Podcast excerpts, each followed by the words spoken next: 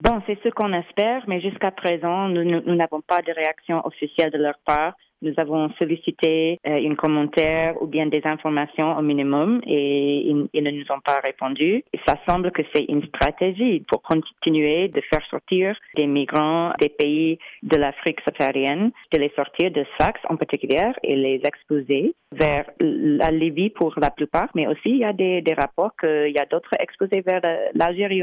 Et c'est vraiment la manière dans laquelle ces explosions ont lieu, c'est vraiment euh, incompréhensible. Ils n'ont vraiment pas respecté leurs droits, pas du tout. Quelles sont les autorités tunisiennes que vous avez essayé euh, de contacter euh? Oui, en fait, c'est de la part de ma collègue, notre chercheuse et directrice sur la Tunisie. C'est elle qui a essayé de contacter des représentants de, de, de plusieurs ministères, euh, y compris le ministère de l'Intérieur.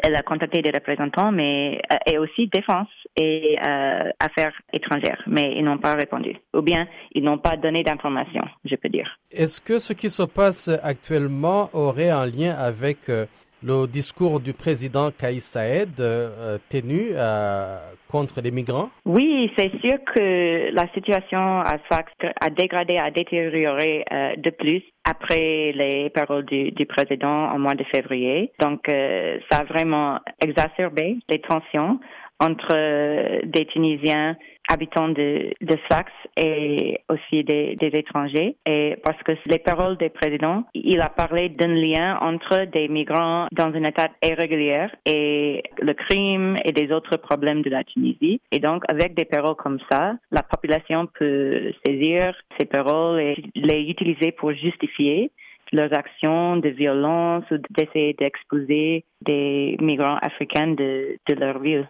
Est-ce que vous avez la possibilité euh, d'atteindre le président tunisien euh, C'est lui qui peut arrêter euh, cette situation? Bon, c'est ce qu'on espère, mais ça semble qu'il est dans une position, bon, il n'écoute pas.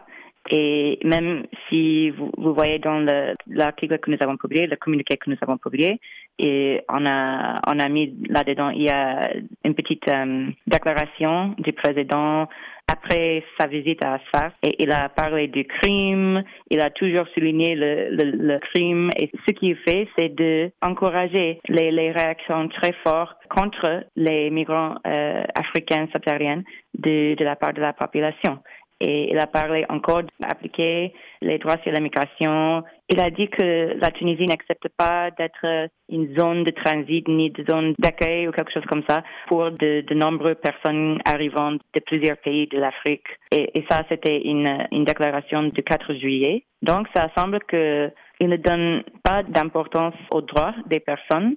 Toujours, il focalise sur la crime et l'application des lois sur l'immigration.